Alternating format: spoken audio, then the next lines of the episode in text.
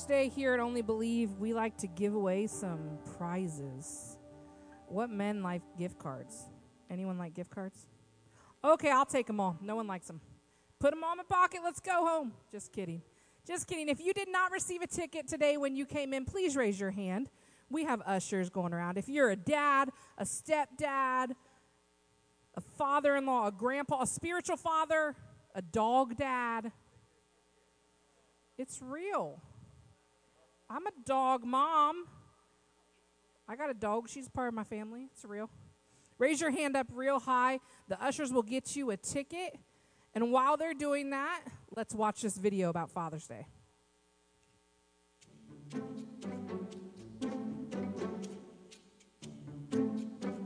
The first thing my dad does when he gets up is go make the coffee. Okay, who wants coffee? I want some coffee. Okay, first I smash the beans.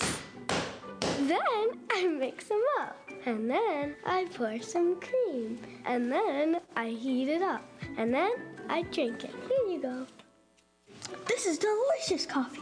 Thank you. Next, he fixes the car. Wrench. Here you go. Uh, nail. Um, light bulb. All done.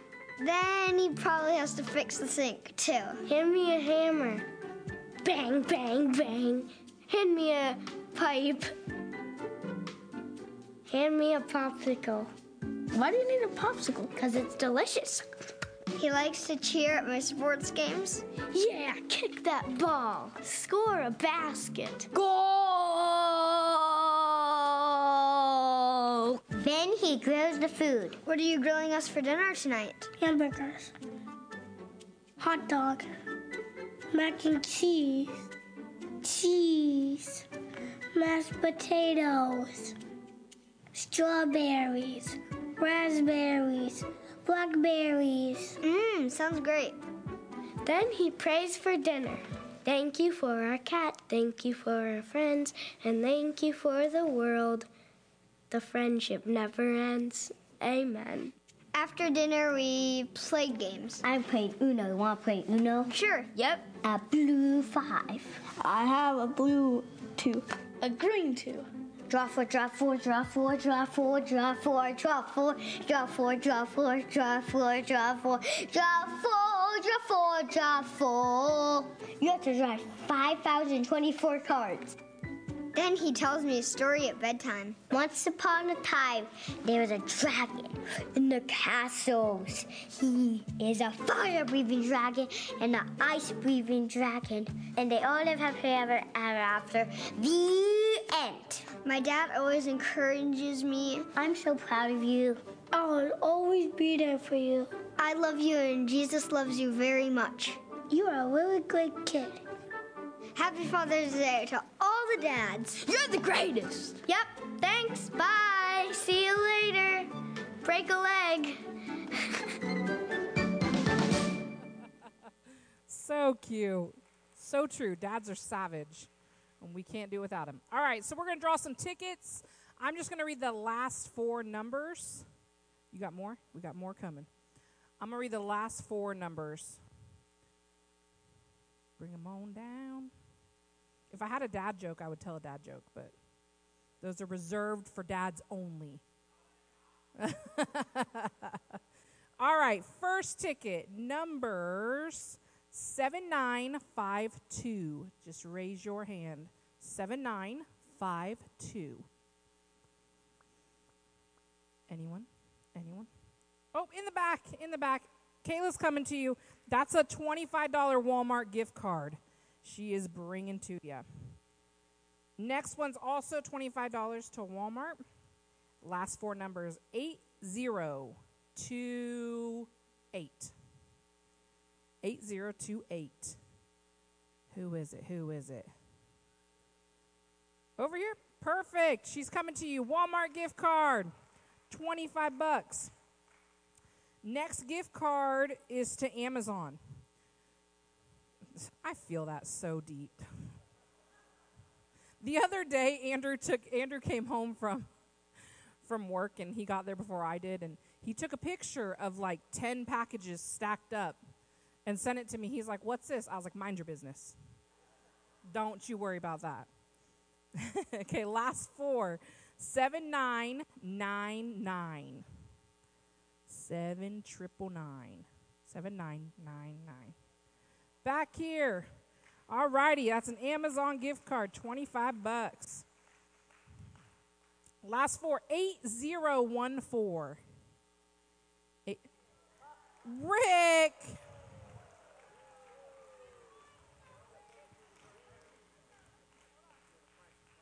No, this is not the price right. I do not have the right microphone for that. Kayla's going to get you your gift card. Is it Amazon too? Amazon. All right, next one 8057. Jonathan. Is it you? No? 8057. Yes? Okay. That's $25 gift card to Lowe's. That means you got work to do. Last four 7962. Seven. Right back here, Mitch. Same $25 gift card to Lowe's. Casey, get your project list out. All right, next, last four 8009. Uncle Bill, yes. Kayla's coming to you. That's a $25 gift card to Bass Pro. Can order you something nice. Next, last four 7970.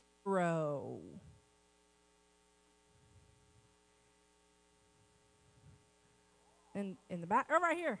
Todd, $25 gift card to Bass Pro. You win. Okay, two more to go, correct, Kayla? Two more. 8078. 8078. Round over here. Gift card to Cabela's. And the very last ticket. And if no one claims it, it goes to my pocket. Just saying. That's the rules around here, right, Lindsay? Okay. She said yes, so it's fine. Last four seven nine nine seven. Right back here, $25 gift card to Cabela's. All righty, happy Father's Day, all. Pastor Nicole, come bring the word. Lord, hallelujah. Happy Father's Day to everyone out there today. Happy Father's Day to my father. I know you're watching from home. We love you. Happy Father's Day, Pastor.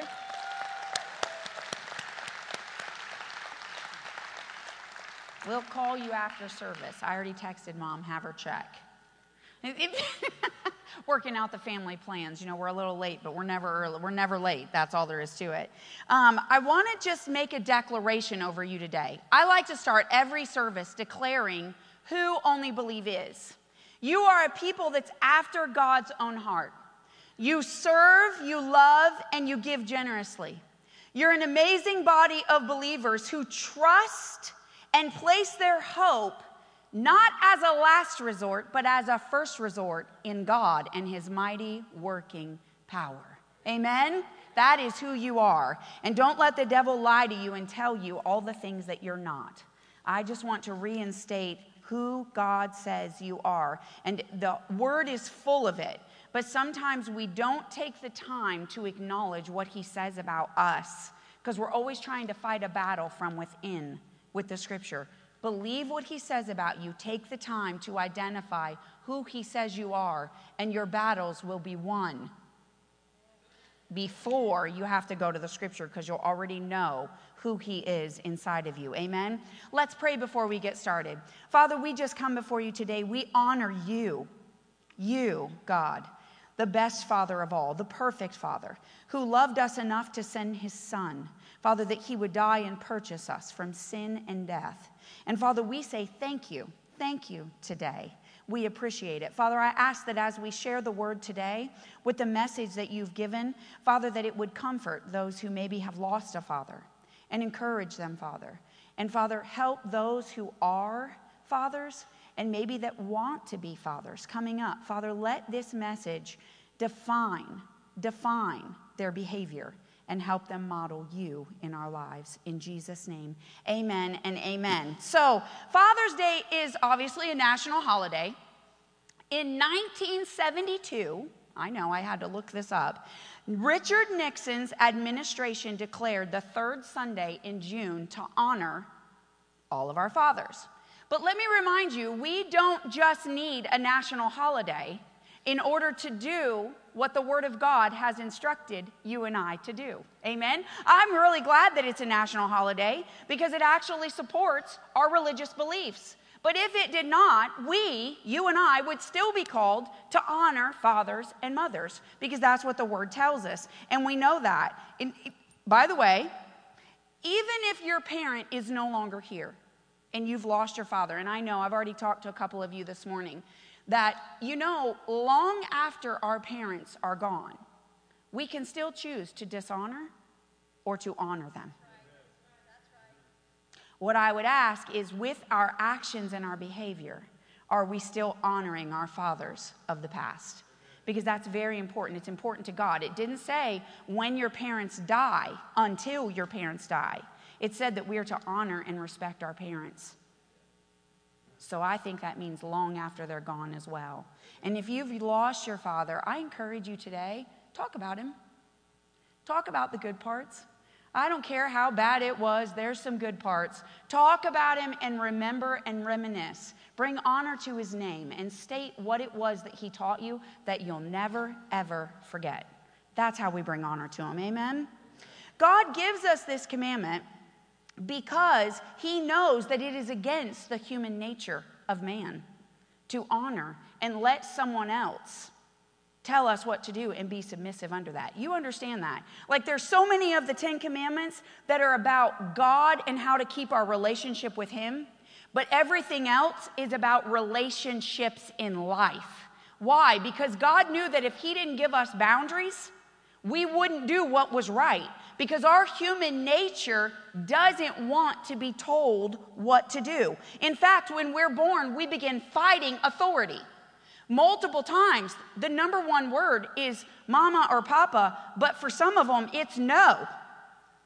I'm just being real with you. The next word you learn in your vocabulary is no because you have a way as a child that you want to do it and you think it's right right? But God says there is a way unto man which he thinks is right, but it will lead to destruction. In other words, our great and mighty heavenly Father, the perfect Father, the Father of all fathers, knows what's best for you in our life. That's why he gave us the guideline of the Ten Commandments.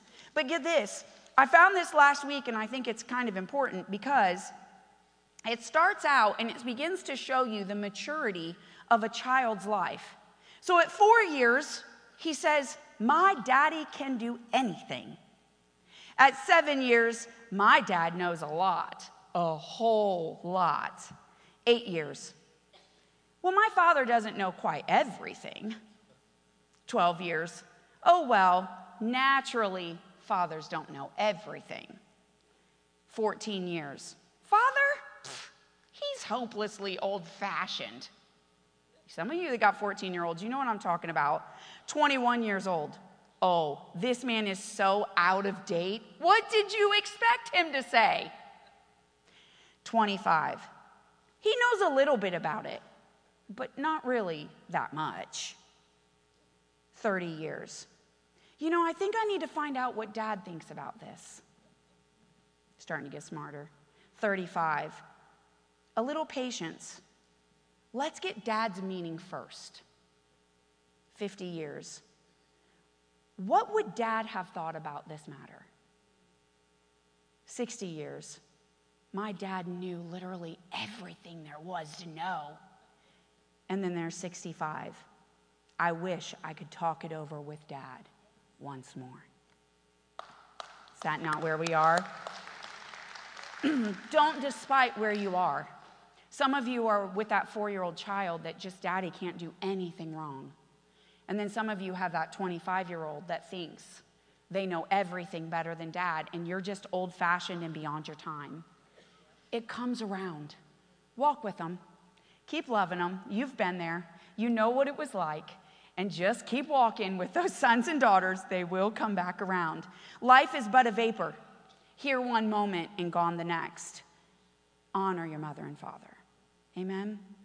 All right, so I just want to start the message by saying that if any of you are here thinking that you have to be perfect, you don't. There is no such thing as a perfect human father. There is none. You're all going to make mistakes. If you haven't already made a mistake and said you're sorry, trust me, those of you with little ones, one day you will make a mistake and you'll think, oh, I need to say I'm sorry. And don't think that that's a failure. It's actually probably to your greatest reward to teach your children how to accept full responsibility when they do something wrong and apologize for it. So I don't want you to be down on yourself if you think that, well, I'm weak. You're right. There's going to be areas that you're really good at, and there's going to be areas that you're really not so good at. And that's okay because the word tells us that where you're weak, he is strong. And because he is the perfect father, he shores up all of your weaknesses to help you do what he's called you to do. And being a father is one of those things that he's called a lot of you to do. You do your best. I've said this my whole life, not my whole life. Once I had children, I realized that I didn't have what it took. I didn't think I had what it took to raise these children because I wasn't the stay at home mom. I wasn't the mom that sat and read books for 25 minutes a day to your children for them to be smart. I wasn't the person that every time they ask why, I explained it. I'm like, just because I said so, that's why. That's enough. Because I ain't got time to talk about it right now, right? I was very busy. I was a busy mom, and I liked being busy. And staying at home with my children almost was the death to my soul. I cannot explain it.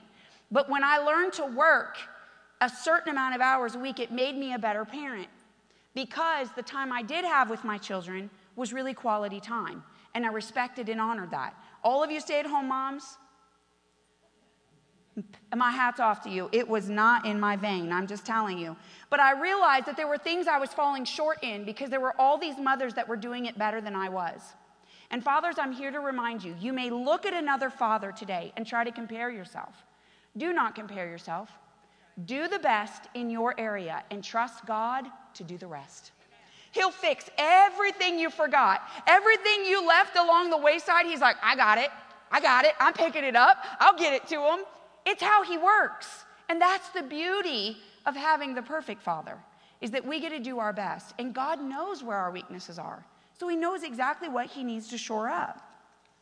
I want to start our scripture in Luke 15. We don't have a lot of scripture today, but Luke 15 because we're going to read so much in the beginning. And oftentimes I think we read this parable from the Bible that is found, and a parable, for those of you that might not know, is just a story that Jesus told. But it is a very story that symbolizes something deeper than the actual story that he's telling. So, oftentimes, I think people that share this story talk about only the view of the son. Today, I want to talk about the view from a father's perspective, okay? And I think that if we can look at it from the behavior part of the father, we may begin to see something special for Father's Day. It says, um, we're going to start in 15. Where am I at here? 15, 11 through 32. Okay, it says, To illustrate the point further, Jesus told them this story. A man had two sons. The younger son told his father, I want my share. I'm going to be a little dramatic in this because I think this is how it was read. You get to read your story the way you want to. I get to accent the way I want to. The younger son told his father, I want my share of your estate now before you die. So his father agreed to divide his wealth between his sons. A few days later, this younger son packed up all of his belongings and moved to a distant land. And there he wasted all of his money in wild living. Life gone wild. Uh, we think we've seen a movie about that. About this time, his money ran out, a great famine swept over the land, and he began to starve. He persuaded a local farmer to hire him. And the man sent him into his fields to feed the pigs.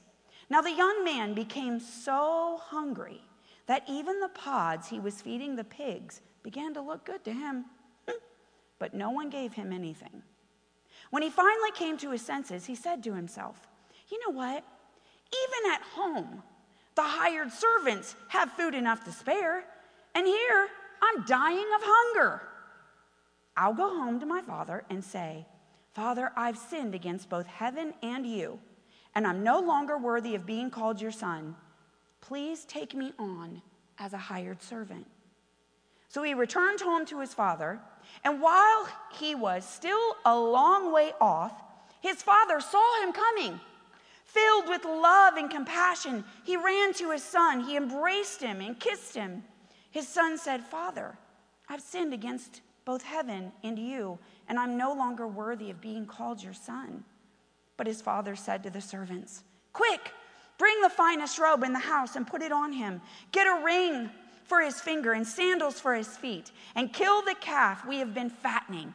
We must celebrate with a feast, for the son of mine was dead, and now he's returned to life.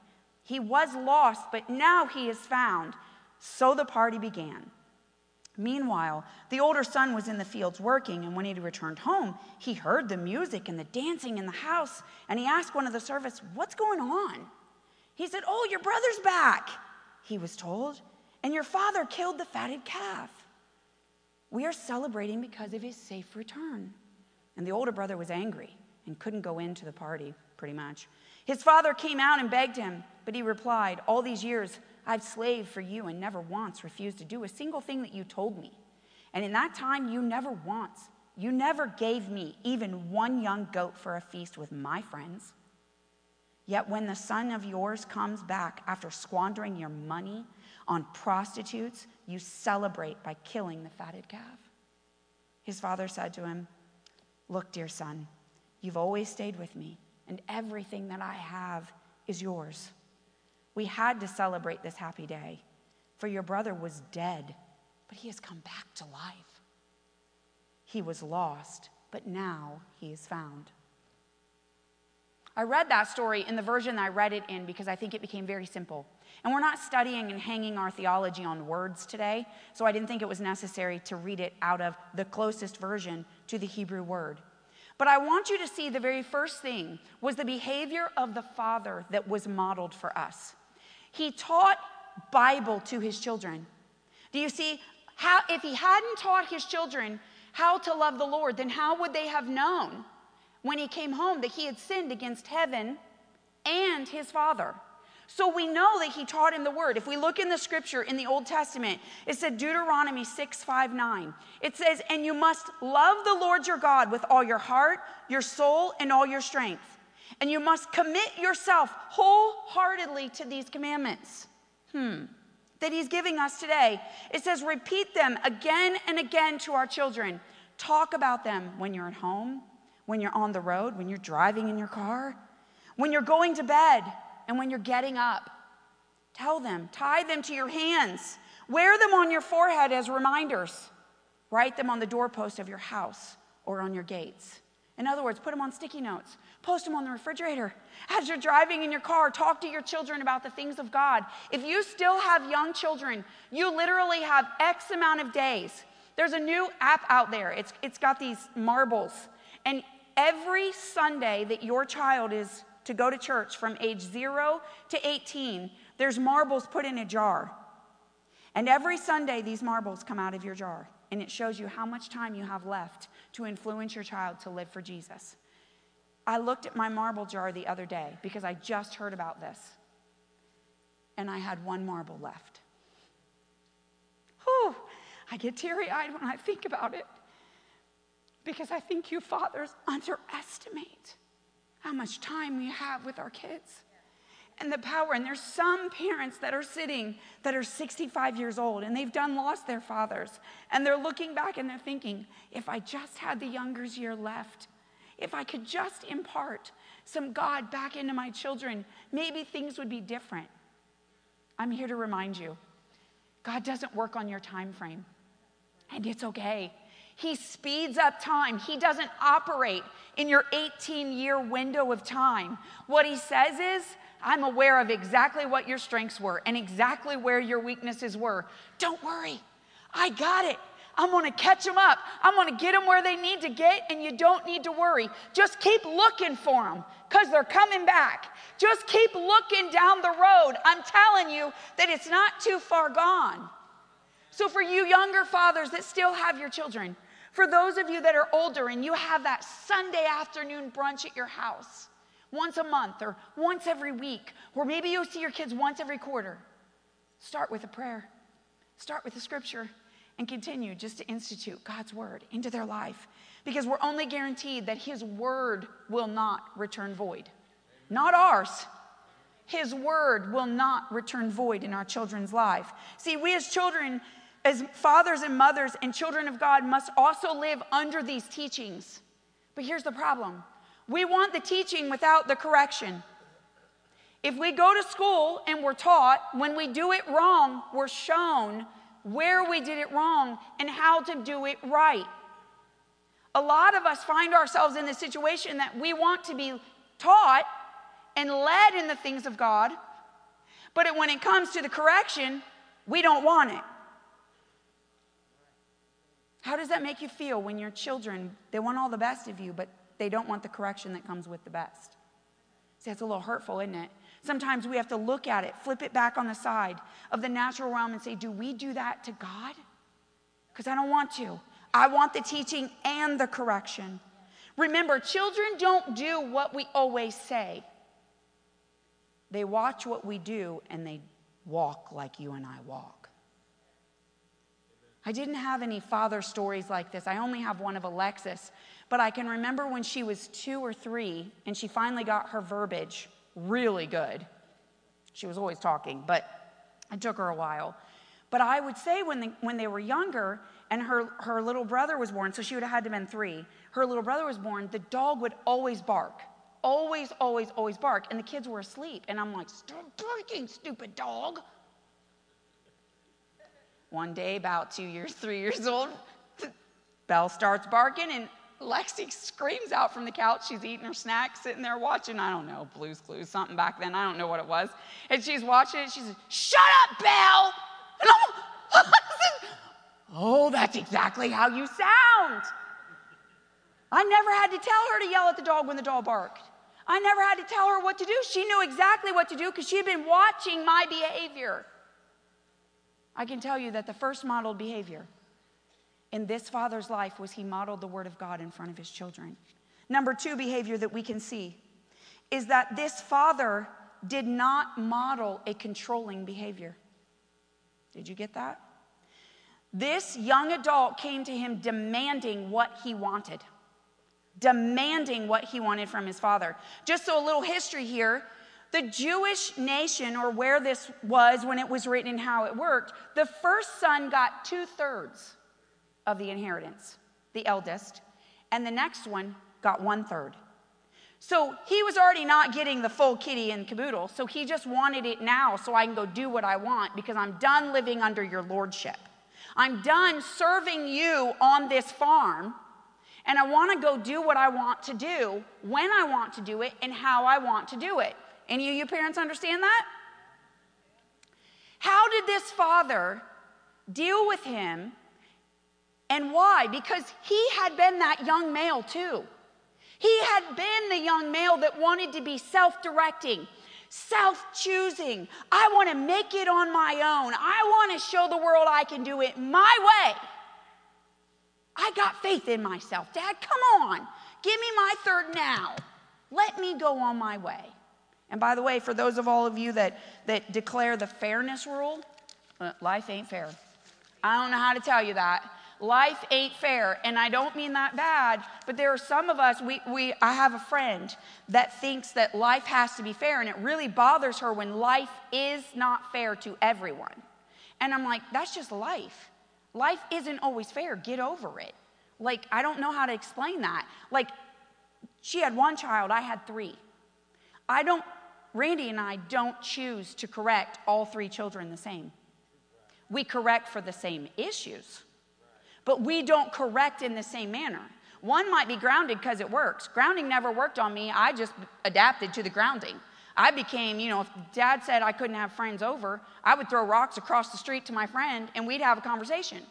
Grounding did not work, but a good old strict whipping set me on fire, and I felt shame, I felt remorseful, and I felt like I had done something wrong. But grounding just did not work. So be aware, God doesn't correct all of us the same. For some of you, you're allowed to dabble in this for a season of time, but for others, you dabble in that once, you're done. Because God knows your behavior. He knows what you're drawn to. He knows what will literally sink your ship that fast. God knows you better than you know yourself. So off he goes, this dishonoring young man. The issue is, you and I have to learn how to love in a way that we're not controlling the behavior of our children. Whew. By the way, if you're a controller, I'm just going to state this real loud and clear, and I don't know how I would know this. If you're. if you find yourself struggling with control, the opposite of control is trust. And chances are you don't trust in the Holy Spirit's leading and guiding in your situation enough, so you've always got to have your hand on the wheel. You know what? There's going to be a whole lot in life you don't know. You don't know the future. You can't worry about what's not going to be there tomorrow. You don't know it. What you have to know is that God is with you in it all.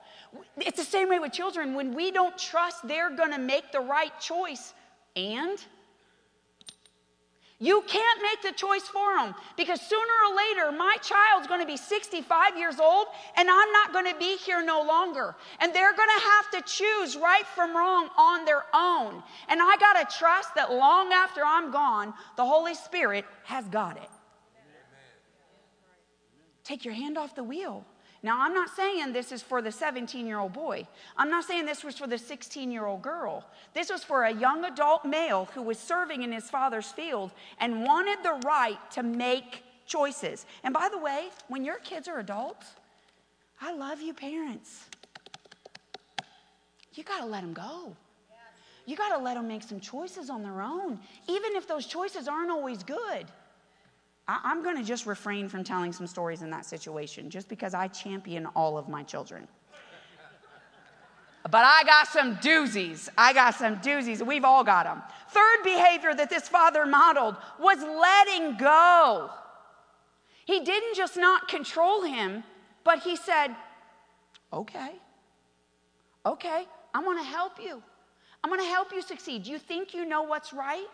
Let me help you in what you're doing. I'm going to give this to you and I'm going to let you go. I'm not going to tell you why you're wrong. I'm not going to state, I'm going to tell he could have sent people to follow behind this young man. He could have sent them, tell me what he's doing. I want to know. No, no, no. He didn't. He let him go. Let him go. It's hard for some of us. I've told this story before, but there's a lady in our church. She's much more mature than I am. She has much more wisdom than I have. The older teaching the younger. She said, Sweet Pea, when you have a hard time giving that child up, she said, I just want you to place that child in your hand physically, like mentally, look at it, and say, Lord, I'm giving this child to you. And she said, And when you're ready, when you're ready to let go and let God, then open your hands and begin to praise Him for what He's going to do with your kids. He said, I'm telling you, and here's what you're going to be tempted to do let it go. Let it go. Because I'm telling you, He's in the best hands possible when He's with Jesus. Only God. God loves Him more than you do. God wants Him at the foot of the cross more than you do. But you got to let it go. And you can't control every aspect. You can't control every bit of behavior that happens. See, because here's what happens he did not jump in and absorb his son's consequence. He did not jump in and save the day. He allowed the son's consequences to come upon him. And here's what it was it wasn't that the father allowed it to happen. The father just said, Okay, this is what you want. This is your choice. I'm just going to step back and let you go prove your way. Go prove your way. See, God does that to you and I.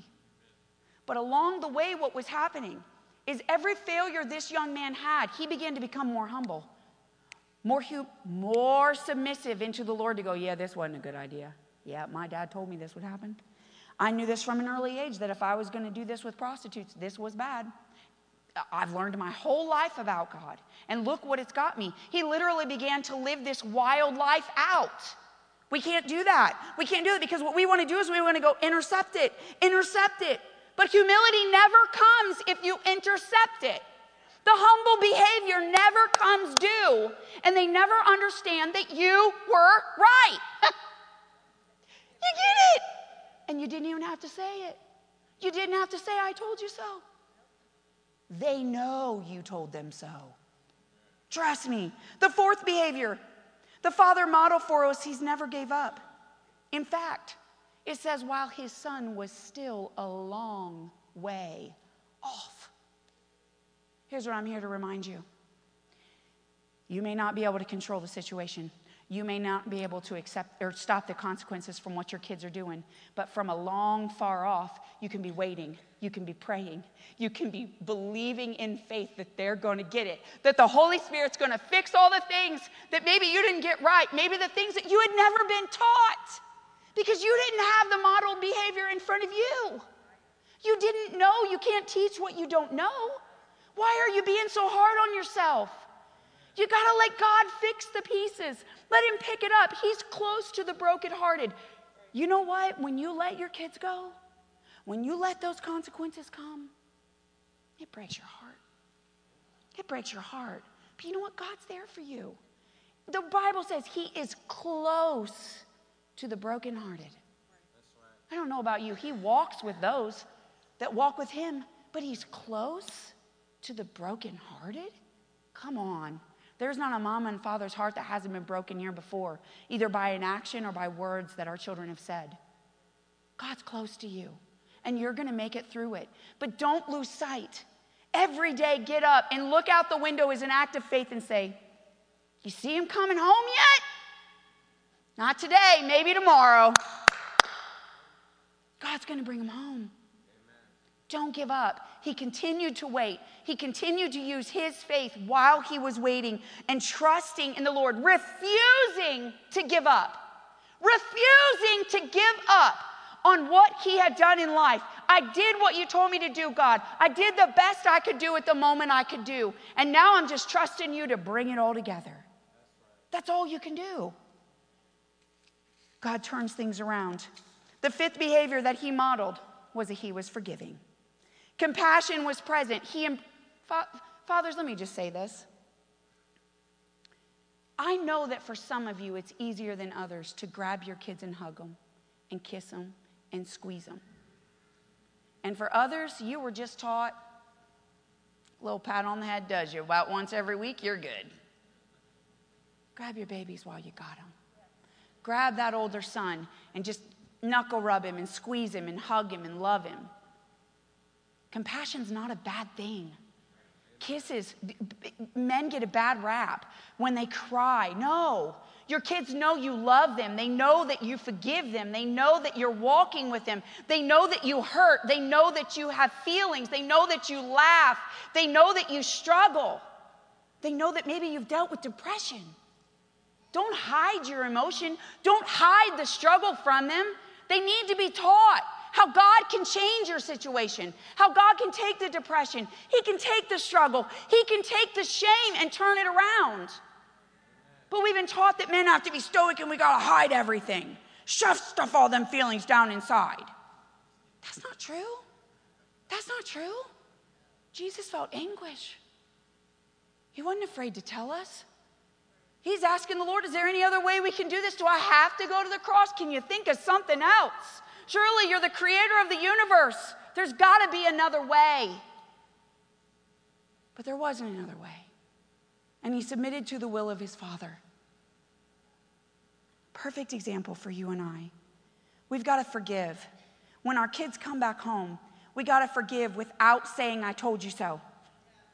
Without, everybody say that. Without saying, I told you so. Come on, that is the hardest thing. You know why? Because we want the last word and we want our kids to know that we were right. We don't have to be right. We don't have to have the last word.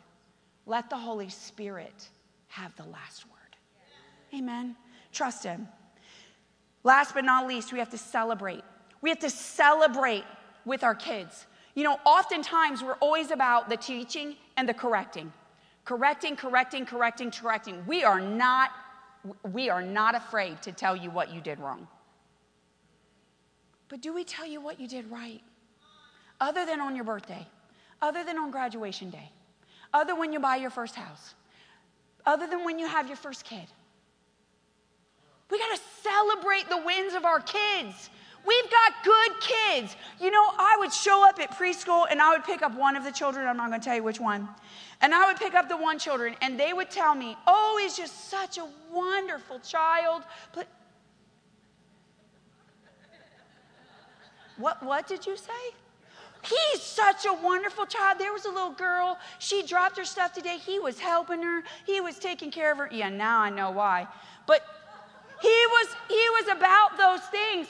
The point is is that I didn't see him in that light.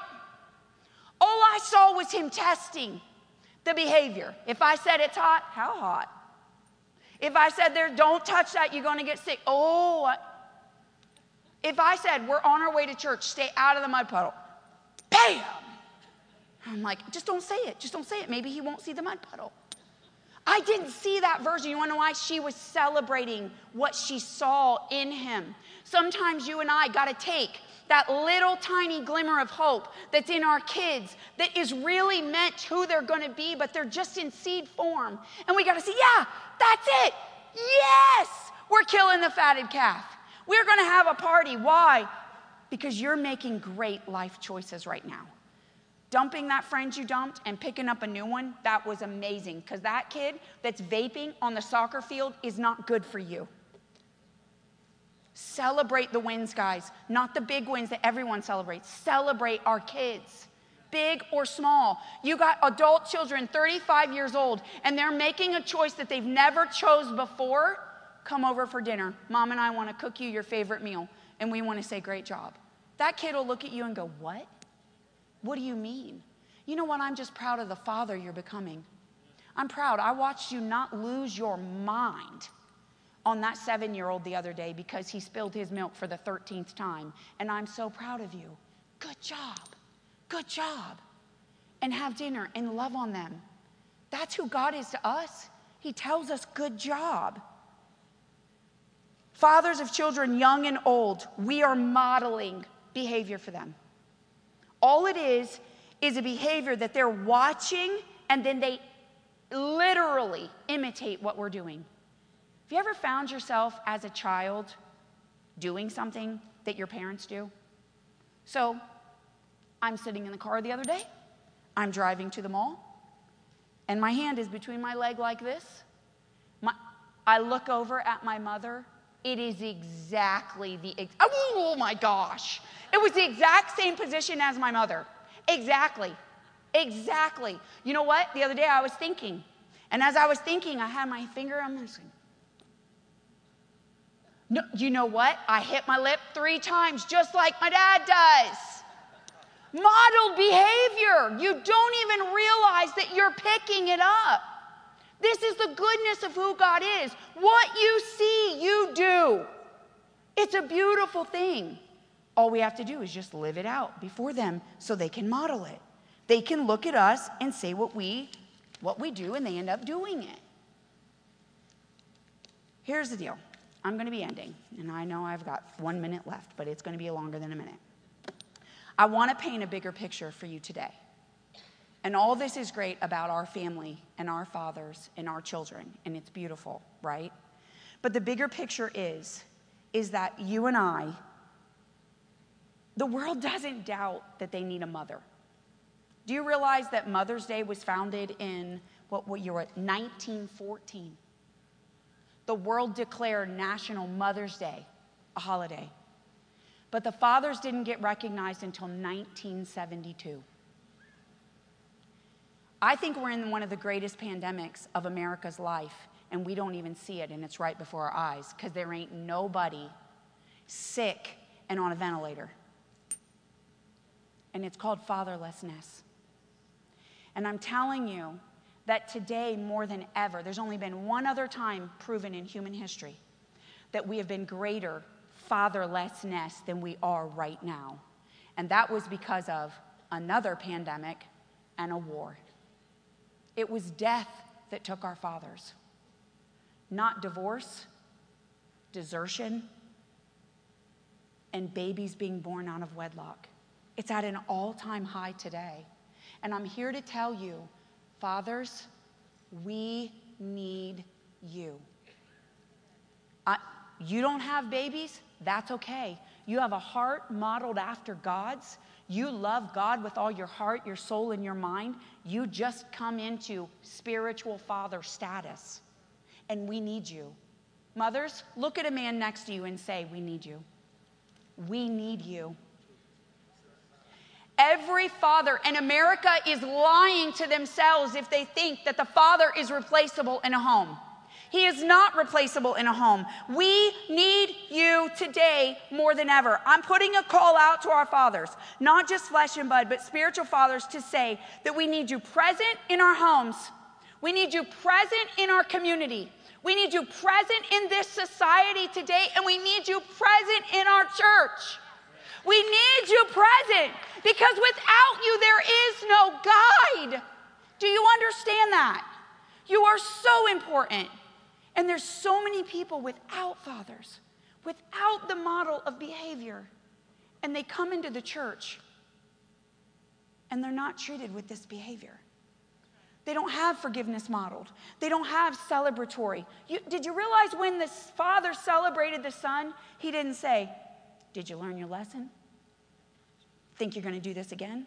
I'll tell you what, you're not doing, son. You ain't taking me for a third of my earnings and think you're going to treat your mama like that and this and yang, yang, yang, yang. Stand up, David. He hugged him. Yep. He kissed him. Thanks, Uncle Dave. You're, Yep. You don't know your Uncle Dave to me. Thank you. Get a robe. Get a ring. Quick, quick. In other words, you're working too slow. I gotta let this boy know he matters. I've got a moment he was dead and now he's alive in Jesus again. We have a reason to celebrate. But no, you wanna know what the church does? I mean, well, I don't know about that change. We'll see. Why don't you put him in that field for 13 years and see if he can pay back what he took? We want restitution. We don't want mercy. We don't want grace. We want you to work for it. We want you to prove yourself that you really are sorry for what you did. Well, he didn't even go to the altar when he repented. I don't even think it's real. What? It's the heart. It's the heart that matters. And at that moment, the boy's heart was right. The boy's heart was in it to win it. See what's there. Grab it up, pull it and say, Boy, you got what it takes to make it. You're going to be a great father. And you might not have had it modeled, but it's okay. You come into this church, we're going to help you. We're going to walk with you. You got a problem being a good father, that's all right. I got scripture and I'm going to help you. When you're about to lose your mind on your kids, you call me. You call me. You let me have it. Don't let your kids have it. You sit them down when you're calm. You talk to them when you can teach and you can correct and you can direct in love. But you call me and you yell at me, I can take it. And you begin to work on the spirit of anger in that boy. Why is he angry? Because he didn't have a father model it for him and you did. He's angry, he's ticked, he's mad at life. But you know what we do? He ain't serious. If he's serious, he'll show it. He'll just show it. How about a call when he don't come back the next Sunday? Saying, you know what, Mike, I didn't see you in the seat. I'm worried about you, man. What's going on? I'm just struggling. I'm just struggling. Well, I'll struggle with you. I'm coming to get you. I'm bringing you to church, and we're going to sit together. Model the behavior. Model the behavior. I want to read a story about an elephant. Thank you for pushing me along. It's a four minute read. Just sit down and enjoy it. Let me share a story with you that will help you understand the importance of the role that fathers play in creating healthy cultures. Years ago, Kruger National Park in South Africa faced an elephant problem. Literally, as the African elephants that were once at risk of becoming extinct bred so well in the park that their sheer numbers became literally unsustainable. Mm. The park rangers, therefore, devised a plan to transport some of those African elephants to Pilanesberg National Park, also in South Africa, to thin the herd. The main challenge that they faced was how will we transport such large animals to another game reserve? as you can't really FedEx an elephant. Finally, one of the rangers came up with an idea of building a special harness to airlift these elephants to another park with helicopters. Hmm, that was a pretty big feat, if you ask me. This helicopter idea worked great, except that the harness broke when they tried to transport a full grown male elephant. I hope they found that out on the ground and not in the air. Just wanted to say that. These bulls were just too heavy for the harness. The rangers made a decision to keep the larger, mature male elephants at Kruger and only transport some of the females and young male elephants to Pilanesberg. This is where the plot thickens because sometimes after that, the elephant relocation project was complete. The rangers at Pilanesberg began to discover an unusual, somewhat startling problem. They began finding dead bodies of endangered white rhinoceroses all over the reserve. The rangers first suspected poachers because the white rhino horns were so highly valued on the black market. But there were no bullet holes in the animals, and their valuable horns were left intact. A deeper investigation revealed that the white rhinos had been killed violently, suffering deep puncture wounds on their bodies. And the investigative team, still bewildered at the problem, set up a hidden camera around the park to try to capture the villains on video. What the rangers caught on camera was shocking to say the least. The young male elephants that had been relocated in the park had become a violent, aggressive, predatory gang, terrorizing all the other animals in the reserve. In fact, the young elephants were caught on camera chasing down the rhinos, knocking them over, stomping on them, and goring them to death with their tusks. This was previously unheard of since elephants and rhinoceros had cohabitated for centuries. The rangers developed a theory to explain this situation. Juvenile male elephants experience what's called musth, a state of frenzy triggered by increases in testosterone in the mating season. Normally, dominant bulls control this testosterone induced frenzy in younger males and keep it in check. But the rangers theorized left without an elephant modeling the more mature bulls, these younger elephants' menaces were missing the civilizing influence that their elders had and the nature intended them to have. To test this theory, the rangers constructed a bigger, stronger harness that used to fly in the older bulls that had been left behind at Kruger National Park. In a matter of weeks, weeks, this bizarre, violent behavior of juveniles stopped completely.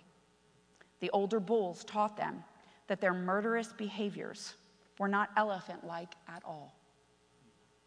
Soon, those once delinquent and dangerous younger elephants were following the order and following the older, more dominant males around and learning how to follow protocol and become the elephants that they were meant to be.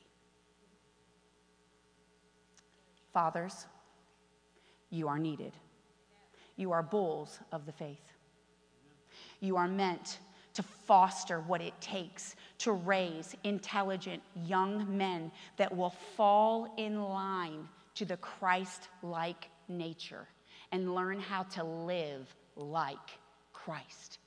That's who you are. And that's what the church needs you to be. That's what your families need you to be. That's what society needs you to be. Because every day they're shown a different picture of what was meant to be. They're told what they're supposed to be according to the world standard and not God's standard. Your church believes in you. We need you, and God wants you to be his models. To how to teach, how to discipline and love, how to love, being sold out to our Father, heart, soul, and mind. How to lead as a wife, as having a wife and treating her like God would treat her how to provide. Come on. How to work a job successfully and get along with people.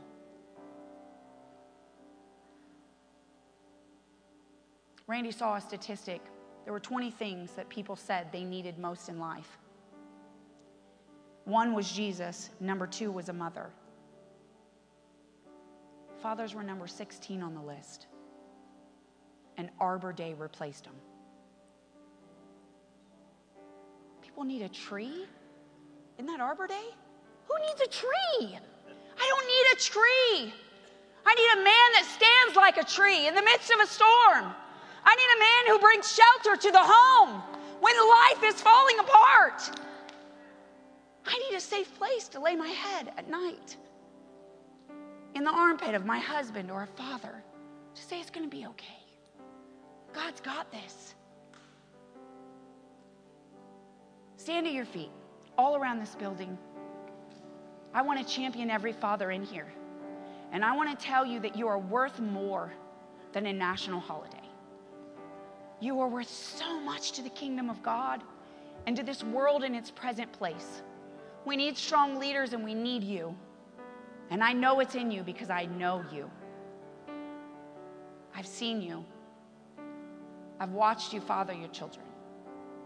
Yeah, I've seen some of you make mistakes, but I'm not keeping track of mine, and God ain't keeping track of yours. Amen? Every father in this house, lift up your hands. We want to pray over you today. Father, we just pray a prayer of blessing over every father here. Every man in this place, if you don't have children, that's all right. Lift your hands because you're a spiritual father. If you love Jesus and you have him in your heart today, lift your hands up because you're a part of the next generation fostering too. Father, we pray right now strength. We take authority over this, this insignificant thing that our world is doing. They're trying to demasculinate our men. We take authority and we bind you, devil. We say that our men are worth something. God says that our men are the father of their homes, the master of those homes. And Lord, we accept their place. We follow a man that follows after your heart. We champion our fathers who raise these children in the admonition of the Lord, who believe in them when nobody else will. Father, we choose to take a stand for fathers in America. We want them number two on that list. We want them number two. We want homes to not be the same without their father. We want to show a difference in this world and show what Christ like fathers can do to change society and communities and our homes. Father, I just speak empowerment in the name of Jesus. Those who have sons and daughters that are not saved. Father, I speak empowerment to them in the name of Jesus that they would live a life in front of them, that they would model the behavior. Father, for you're the redeemer of time. It's okay. We got on the train, and that's what matters. That's what matters. And God's going to speed the train. Father, I thank you that their shame, their brokenness, Father, you just begin to heal. Begin to walk with them. Father, bring these sons and daughters home. Father, that maybe they're even gone because of our actions as parents. Bring them back home, Lord. We're never going to give up on them. We're never going to give up.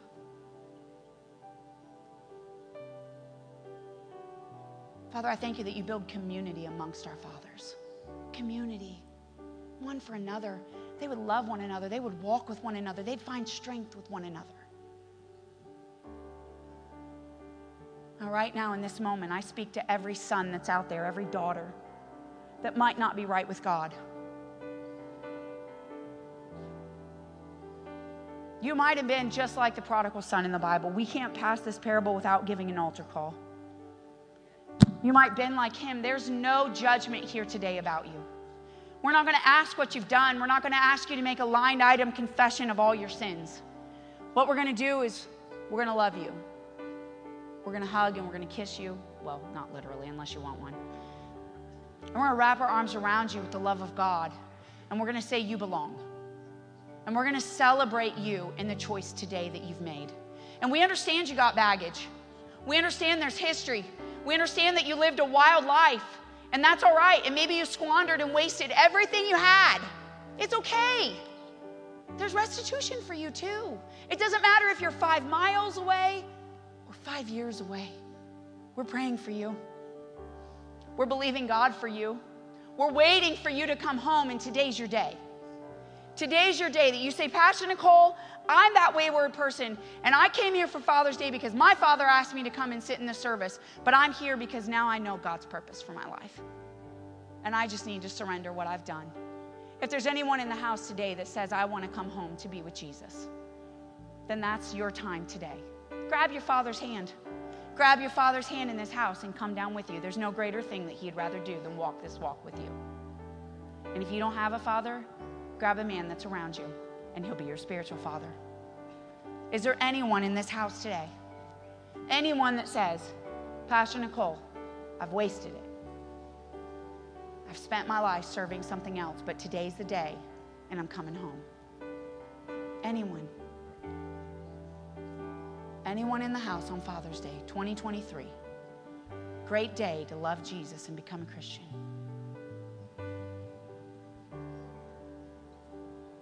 All right. Happy Father's Day, fathers of Only Believe. We love you. We believe in you.